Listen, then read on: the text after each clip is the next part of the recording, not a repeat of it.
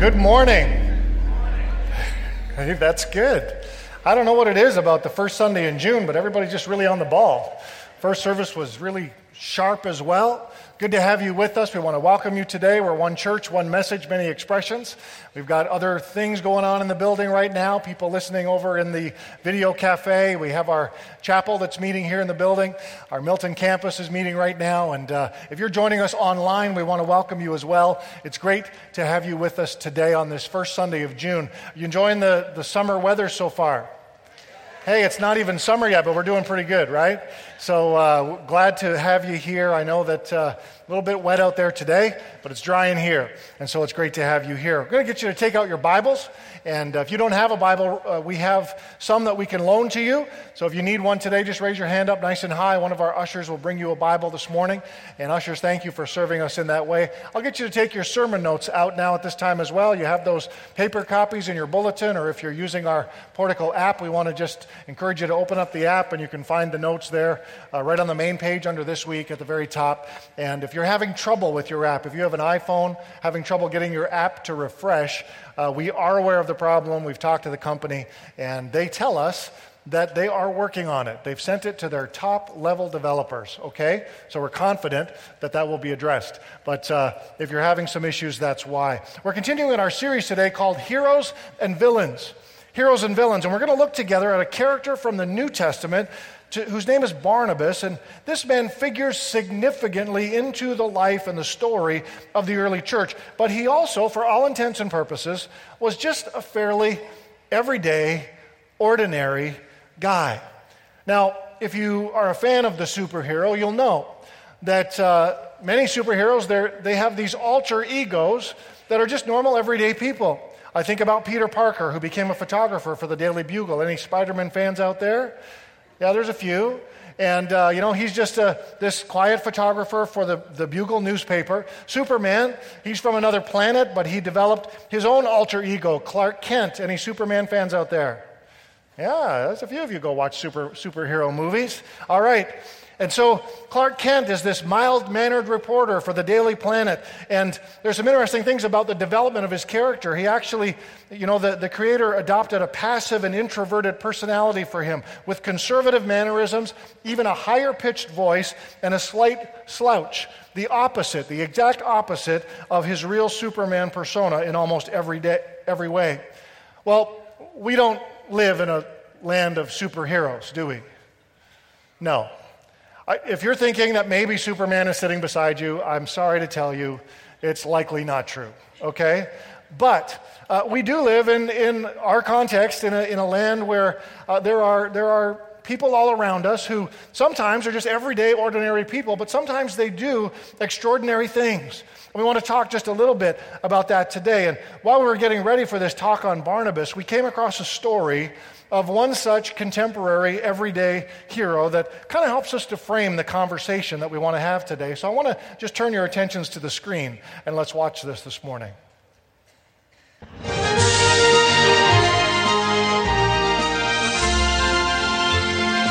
Matt Black knows a thing or two about change. He went from living on the streets to owning his own recording studio. As Allison Vuchnich reports, he's now channeling his talent to inspire homeless youth. I was kicked out when I was 15. Literally have nowhere to go. Homeless and alone, Matt Black searched for food and a place to sleep.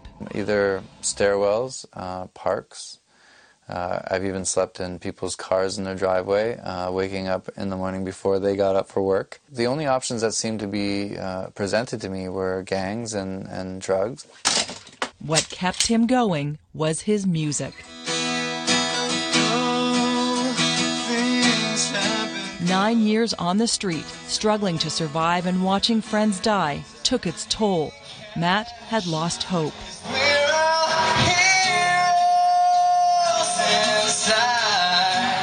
He decided he would play one final gig, and later that night, he would end his life. When I was done, I was going to go to a hotel and do whatever it took. This is that performance. Thank you. But um, as I stepped off the stage, Um, JB was there. Yes, what's up? What's up? Matt had no idea that in the audience was JB, a Canadian hip hop mogul who's also a record label owner. JB was impressed by Matt's talent. Right away, JB gave Matt a place to live and access to a recording studio. You just know that you see something in, a, in somebody, and it's got to take that chance for people sometimes. His belief in me, his like un, you know, no doubts whatsoever. It like changed something in my brain in that moment, and then I knew that the universe had other plans.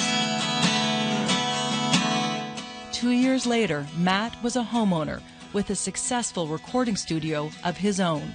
But it wasn't enough. So he started Heroes in Black, a not for profit that changes the lives of homeless youth. Our main goal is to rebuild, inspire, and employ homeless youth. They hold hero training, connecting youth with entrepreneurs. The goal to find out what a young person wants to do and make it happen. This initiative is called Hunger Heroes, every month giving out free food and clothing thanks to Ontario based Hero Certified Burgers. Not only does he do things that are great, he inspires others to do great, and I think that's the most heroic thing you can do. Do we know which shelters we're hitting up at? In less than three years, Heroes in Black has helped close to 50 homeless youth find a job, and they have fed close to 3,000 people, and they're expanding. This is my calling, and I'm here for it. Matt says JB changed his life, and now Matt is giving hope and empowering homeless youth. That's why Matt Black is our everyday hero. What a great story, right? And I love what I love about that story is that Matt was someone who had some talent, but he was in a circumstance where he never really had a shot. But JB came along and he gave him the chance that he needed, the opportunity he needed to succeed. And that made all the difference. And it's a fantastic story. In the end, Matt gets a lot of attention in the story, but really JB is, is kind of a hero as well. JB is the one who, who gave him a leg up, who helped him. And so we want to just talk about that today. And I love how this story parallels what we're going to be talking about another everyday hero from the pages of the Bible. And we're going to introduce you to him. I want you to turn in your Bibles to Acts chapter 4. Acts chapter 4. And I'll give you a little second to find that. Acts chapter 4. It's uh, near the middle, just a little bit to the right, right after the four Gospels.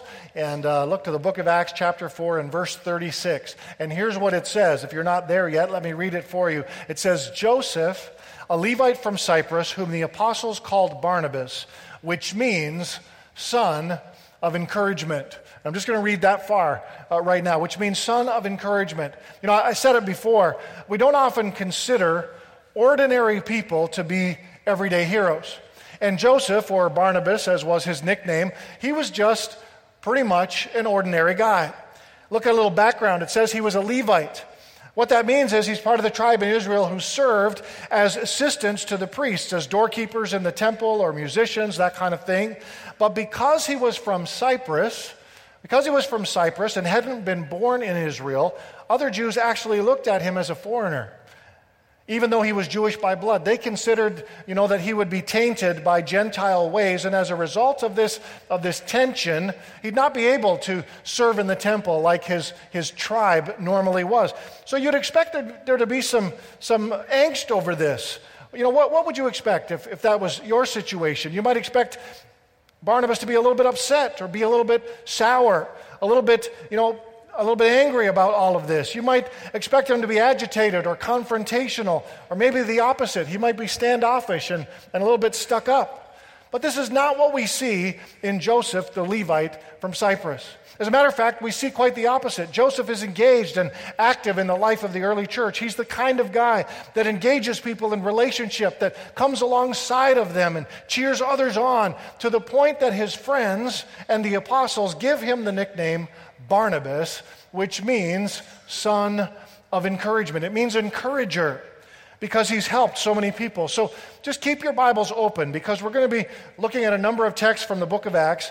And as we look at Barnabas' character this morning, we see three key things in Barnabas' life that make him an everyday hero. So take out those notes that you have ready and let's look at this together. The first thing we want to learn from the life of Barnabas is this that everyday heroes believe the best in others. Everyday heroes believe the best in others. Barnabas gave Saul a shot. Now, you might not know the whole story, so let me just quickly go through some of this history. You know, just like JB did with Matt Black, if you're not familiar, Saul was public enemy number one to the early church. He was present, giving silent approval to Stephen's death. He was the very first Christian martyr. He had been, Saul had been on a mission to destroy the church, dragging people off to prison, breathing murderous threats against Jesus' disciples. But then on the way to Damascus one day, Jesus came in a flash of light and he knocked him off his donkey on his, never mind. Um, and, and anyway, they had this little short heart to heart about what Saul had been doing, about the fact that he had been persecuting Jesus and the church. And it was a life transforming experience for Saul, who was blind for a few days after, but eventually was cared for by this man named Ananias, who was sent by God for just that task.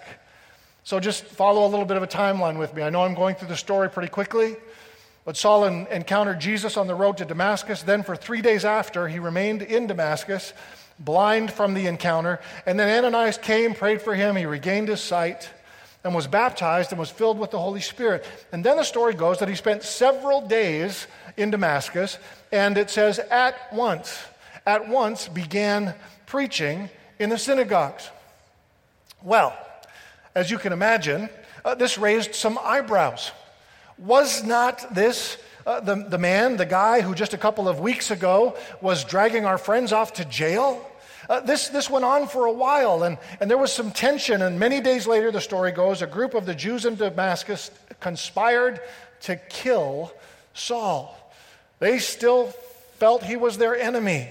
And so some of his new friends helped him escape Damascus, and he headed on to Jerusalem.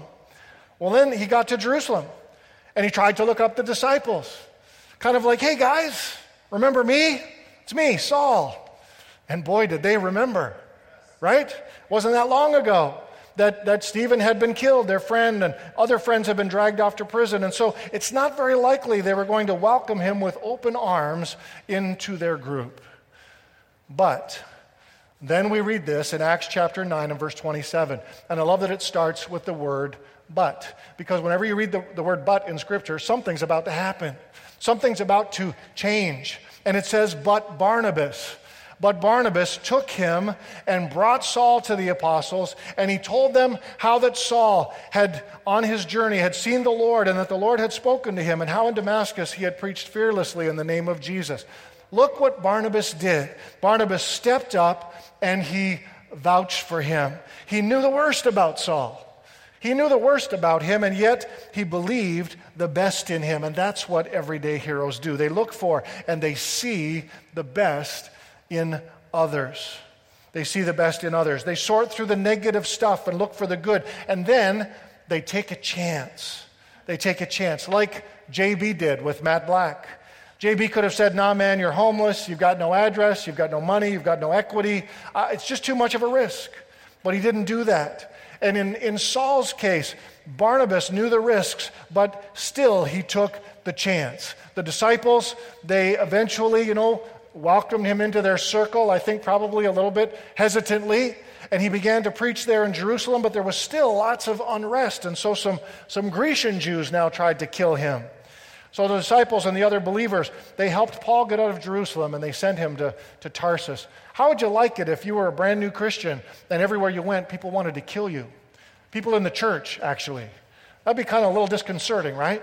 But, but Barnabas gives Saul a shot. And then Barnabas didn't forget about Saul over there in Tarsus when, when a new church plant sprung up in Antioch and the church leaders sent Barnabas out there to lead that new work. They, you know, he, he arrived and he looked around to see what was happening, everything that needed to be done. And, and then Barnabas, it says in Acts 11 25, he, he went to Tarsus to look for Saul. He still remembered about Saul over there in Tarsus. And he remembered his story and how he had preached and taught in Jerusalem. And so Barnabas thought to himself, you know what? Saul could really be a help here in Antioch. So he went to Tarsus and found him, and he, he brought him to where he was. He believed the best about Saul. He sought him out. He gave him a position of responsibility in his new church plant. It's, it's, it's important to believe the best in others. Barnabas did something similar with, with John Mark. You know, John Mark had been invited to travel with Saul and Barnabas and did so for a while before deciding that he maybe wasn't up for the task and he left the group. And Saul and Barnabas, went on doing what they were doing. But later on in Acts 15, we find that, that as they are deciding to, to go back through and visit some of the churches they had planted and some of the believers there, that, that Paul and Barnabas, because Saul had now started, you know, using the Greek version of his name in order to sort of better relate to Greek culture. Paul and Barnabas decided to go back and visit a number of the churches that they had planted. But Barnabas advocated for Mark to go with them because he still saw potential in him. Paul was against it. Paul was, was having a hard time with it because he felt Mark was a quitter, because he you know, had, had left them on that earlier journey. And in verse 39, we read that Barnabas chose Mark and he took him with him to sail for Cyprus. They parted ways, and he gave Mark a second chance. Here's the great part about all of this. You know, Barnabas was someone who, who saw the best in others, who saw the best in others. But somewhere along the line, Barnabas' ability to see the best in others finally connected with Paul as well. And we know this for a couple of reasons. First, we know that eventually Paul acknowledged that John Mark was helpful to him in his ministry in 2 Timothy chapter 4 and verse 11. And then we also discover that, that there's this principle of, of raising up younger leaders and seeing the best in others through Timothy's life as well. And in 1 Timothy 4:12, we see Paul talking to a younger Timothy, and he says, he says, Timothy, don't let anybody look down on you because you're young, but set an example for the believers in speech, in conduct, in love, in faith, and in purity. Because Paul saw potential in Timothy like Barnabas had seen potential in Saul originally. And so he challenged Timothy to do the same thing with others that Timothy was ministering to. And so we look at 2 Timothy 2 and verse 2 which is our apprenticeship verse here at Portico. And it says this And the things you have heard me say in the presence of many witnesses, entrust to reliable people who will also be qualified to teach others. He said, Timothy, raise up other leaders. Make sure that you pour yourself into others because we need to see the best in others. Think about a time. Let's take a second and think about a time when someone saw the best in you, maybe even in spite of your failure. Anybody have a story like that? I think may, maybe a lot of us do. How did that make you feel? When you're given the second chance, how did it make you feel? They were, they were probably your hero for a few days anyway, because everyday heroes believe the best in others. And there's no feeling in the world like the feeling of being given a second chance, right? So everyday heroes believe the best in others. They also, secondly, live selflessly. They live selflessly. Barnabas exemplifies selfless living really in two important ways. The first is his generosity. His generosity. Everyday heroes like Barnabas are generous to others. That text that we read earlier in Acts 4:36, it goes on in verse 37 to say that Barnabas, which means son of encouragement, he sold a field he owned and he brought the money and he put it at the apostles' feet. Now, this was not a small thing. Some of you own property. You know what property's worth. And you think, well, you know, Barnabas' property wouldn't be worth what my property is today. That's true. But if you, if you sort of extrapolate it out over time, it would have similar value in that economy. And he sold his property, and it says that he just brought it and he laid it at the disciples' feet. He didn't just drop some cash in the offering plate, he, he sold the property and he brought all of the money and gave it to the disciples. Now, notice it says he laid it at their feet. He laid it at their feet. It's, it's, it's very sort of symbolic. He, he released it to them. He didn't make a big show of his giving. He didn't ask for, you know, his name on a plaque or a building named after him. He just gave it for the disciples to distribute to those who had need as they saw fit. That's true, selfless generosity. Jesus talks about, you know, giving. And he says, he says in, in his encouragement in Matthew 6 and 3, don't let, your, don't let your left hand know what your right hand is doing. And people read that and sometimes they think, well, what does that even mean? Like I, you know, they can sort of see each other. But, but what it means is don't, don't make a big show of your giving. Don't, don't do that so that other people will see. We shouldn't, we shouldn't give that way. If we learn how to give quietly out of a true and a selfless heart of generosity, you will be amazed at how amazing it makes you feel, even though no one knows about what you did when you see the benefits of your giving. Uh, there's a writer, his name is Frank Clark, and he says, Real generosity is doing something for someone who will never find out. That's good because true generosity really is selfless. John Holmes said there's no exercise better for the heart. How many of you do cardio exercises? You want a healthy heart, right? Believe it or not, I've actually been doing cardio lately. Totally against my religion, but I went to the doctor and it seems it's not against his. So, uh, you know, we do heart exercises, but here's what John Holmes says. He says, There's no exercise better for the heart than reaching down and lifting other people up. Isn't that good? Yeah, so do some cardio this week. Everyday heroes are generous because they live selflessly. That's who Barnabas was. But there's a second way that we see Barnabas live selflessly. We see it in his humility. In his humility. Barnabas was a leader in his own right. It was Barnabas that was sent to lead the church in Antioch. He was the church planter, he was the, the senior pastor, essentially. But look what happened. Barnabas saw, not only saw the potential in Saul and took a chance on him as his assistant or his associate pastor there in Antioch, but he, he actually eventually saw him surpass himself because, you know, later we see that the key personality in their missionary journeys becomes, becomes Saul or becomes Paul. He was truly a servant to Saul, even though in the beginning Barnabas was the, the leader, he was the person in charge. Well, how do I know that? Well, when you look at the scriptures, we know this happened in the case of Barnabas and Saul because in the ancient world it's very significant to look at the order in which people's names are listed.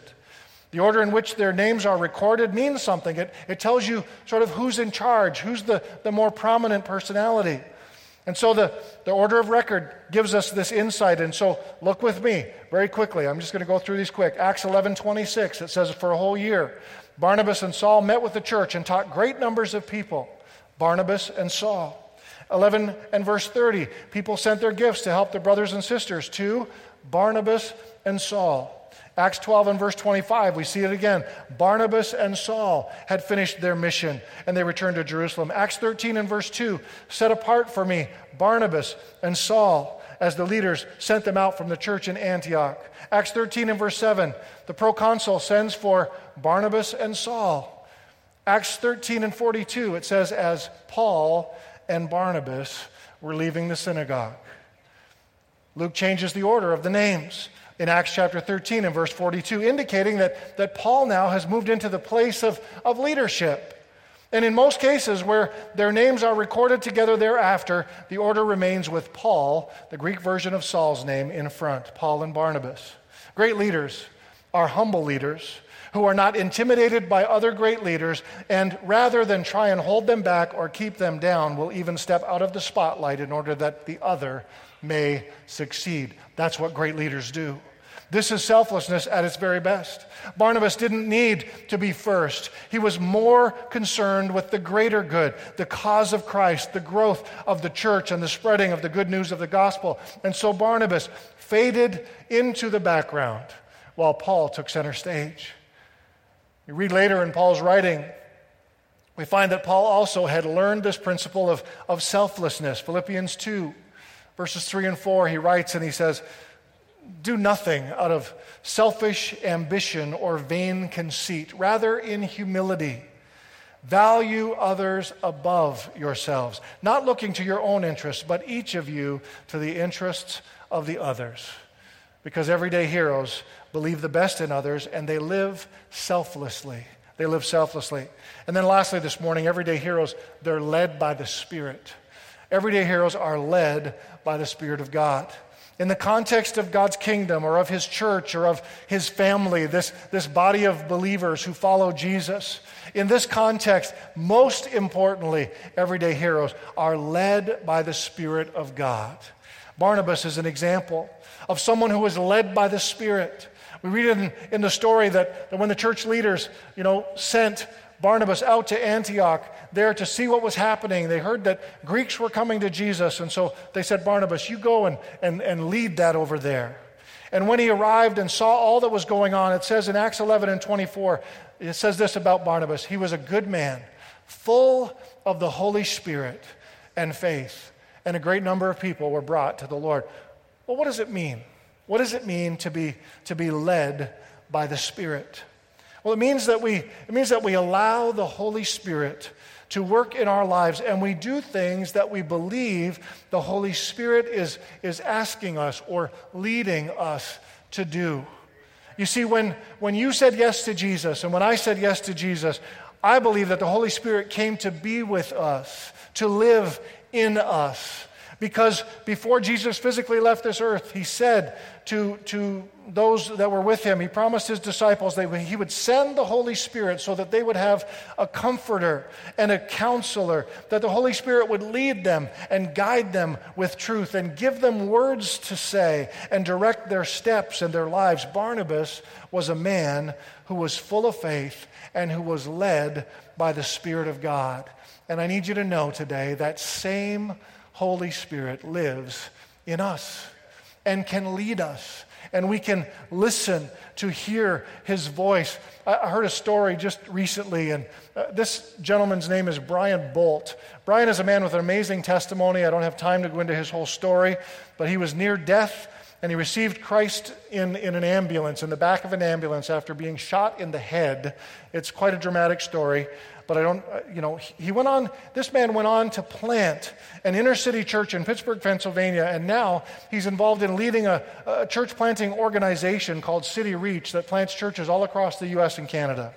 And, and Brian, before he met Jesus, he, he was just an average, everyday, ordinary guy. Matter of fact, he was a drug addict and an, and an alcoholic. But the transforming power of the Holy Spirit turned him into I think, an everyday hero. He told this story at a, at a, workshop that I attended recently, and I'll try and keep it brief. But he, he and a colleague were meeting with a, with a donor who had helped them with the church planting ministry before. And, and this donor was a, a very wealthy individual and, and very philanthropic. And, and uh, they were asking him to help with some future initiatives that they were looking at doing. And, and they'd worked out a plan together, Brian and his friend, who were going to make this presentation to their donor. Brian was going to open the lunch meeting and, and tell the donor a bit about what they had accomplished to that point, and then his friend was going to jump in and, and you know, talk a little bit about the initiatives going forward and what they were hoping to do, and then, and then Brian was going to come back in, you know, and, and go for the kill, make the, make the ask. And they had decided that they were going to ask this donor for $100,000.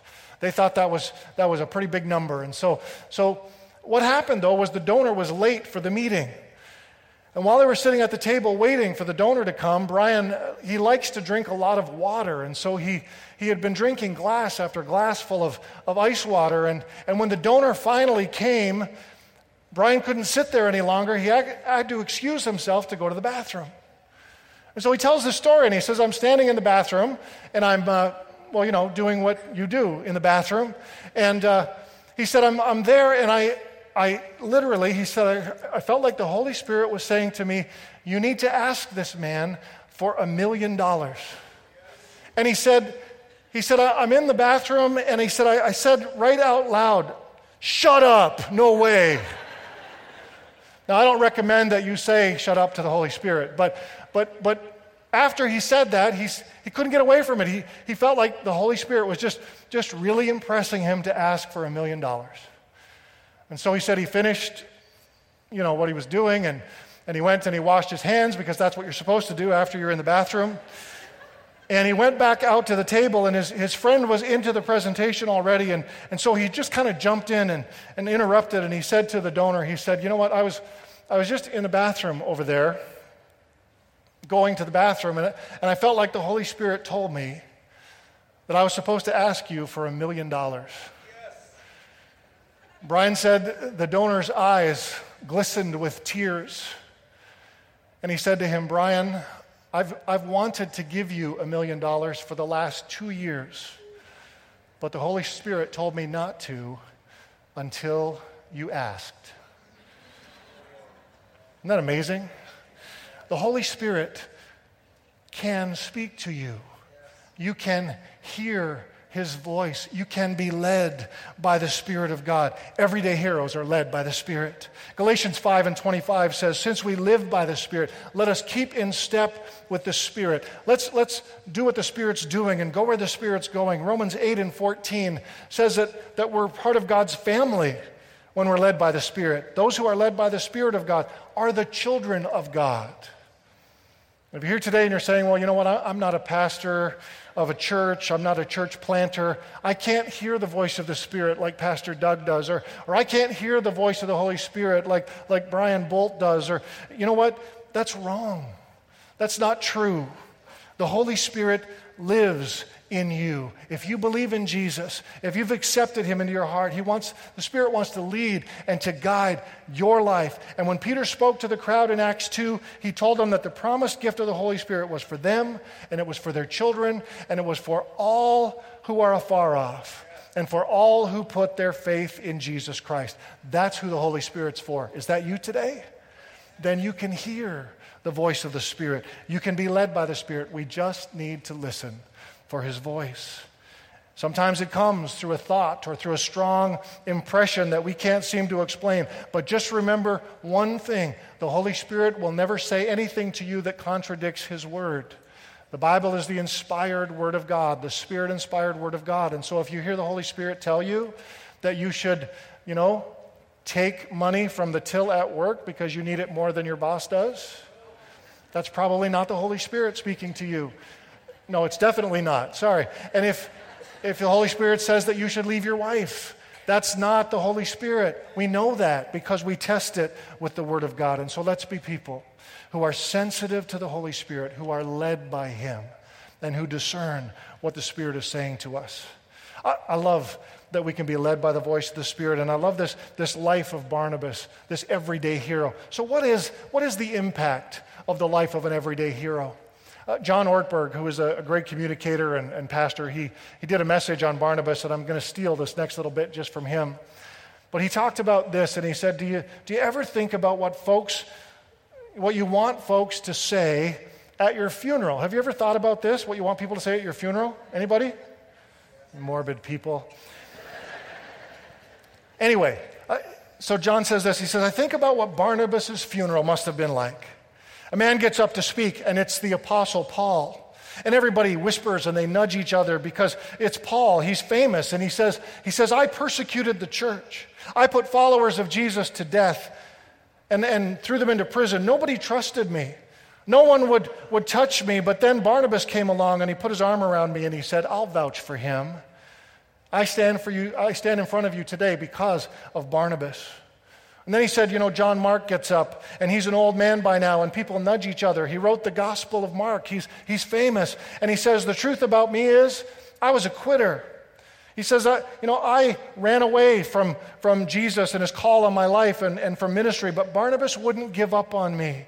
He saw something in me. I don't know why or what. And he took me under his wings and he said, I'll vouch for him. I'll vouch for him. I'm here today because of Barnabas. Then a Greek guy from Antioch gets up and he says, I was a pagan and I was so lost it wasn't funny. And then I, then I heard that, that Jesus uh, you know, loved me and I wanted in, but I didn't know Jewish tradition. I didn't know the law. I didn't know Torah. I could never be Jewish, but, but then Barnabas came along and he said that Jesus came for a guy like me. And he put his arm around me and he said, I'll vouch for him. I'm here today because of this man, Barnabas. And then he said, An old widow stands up. And nobody nudges anybody else because she's not famous. They don't know, have any idea who she is. She says, she says, I lost everything when my husband died. I, I had no income. I had young children. I didn't know if I'd make it. And then Barnabas came along and he quietly sold his property so that I could have something to live on and so that I could feed my children. I'm here today because of Barnabas. Now, I don't know about you, but I want people to say stuff like that about me at my funeral. Not anytime soon, of course, but, but someday. And, and I know that you do too. Here's the thing we can all make an effort to believe the best in others. We can all make an effort to, to live selflessly. And in our own strength, we, we, we will have some impact. We'll, we'll make some difference. But I believe the key to all of this, the key to being an everyday hero like Barnabas, is to live a life that is led by the Spirit of God. Because being led by the Spirit is the game changer. So, so just like we talked about last Sunday, when we try to produce something in our own strength, when we try to, to produce the fruit of the Spirit, when we try to do these things in our own strength, it's going to be sadly lacking. It'll just produce human fruit. But when we allow the Holy Spirit, to work in our lives. We add the life and the fruit and the leading of, of the Spirit working through us and in us. And folks, that, that makes all the difference. And you have no idea. As, as a Barnabas, as an encourager, you might be sitting here today, and sitting next to you could be, could be Saul, could be the next Billy Graham, could be the next you know, elder in our church, could be the next spiritual leader and teacher. There's, there's just no end to the possibilities if we learn how to be everyday heroes and become encouragers. Amen? Father, in Jesus' name today, we thank you for your word. Lord, as we just respond in a moment of worship, I pray that you would, you would seal these thoughts in our heart. And God, help us to just open up our hearts this morning, Lord, to be led and to be, to be directed and to be guided by the power of your Holy Spirit. Prayed in Jesus' name. Amen. Would you stand with us? We're going to respond in a moment of worship. And I want to just encourage you. You don't know the words, that's okay. Listen to these words and allow the Holy Spirit to speak to your heart as we just open ourselves up to what He wants to do in us today.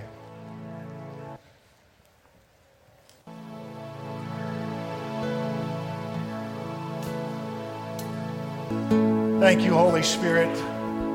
Thank you, Jesus, that God, no matter what we face, Lord, no matter how difficult it might seem, to be the kind of person that we're talking about this morning, to be someone who believes the best in others and who lives selflessly, that God, we can know, that, Lord, no matter what circumstance, no matter the personality that we're dealing with, God, that you are always with us, that we will never be without you because of your Holy Spirit who's at work in our hearts and in our lives. So, Spirit of God, we're open. Spirit, come and lead and guide and direct our lives. We want to hear your voice. And Lord, we pray that God, we would just seal that together today as we, as we, Lord, together in faith, pray this little prayer and say, Holy Spirit, lead me, guide me. I want you to work in my heart and in my life. In Jesus' name, amen and amen. Thank you. God bless you. You can go ahead and take your seats.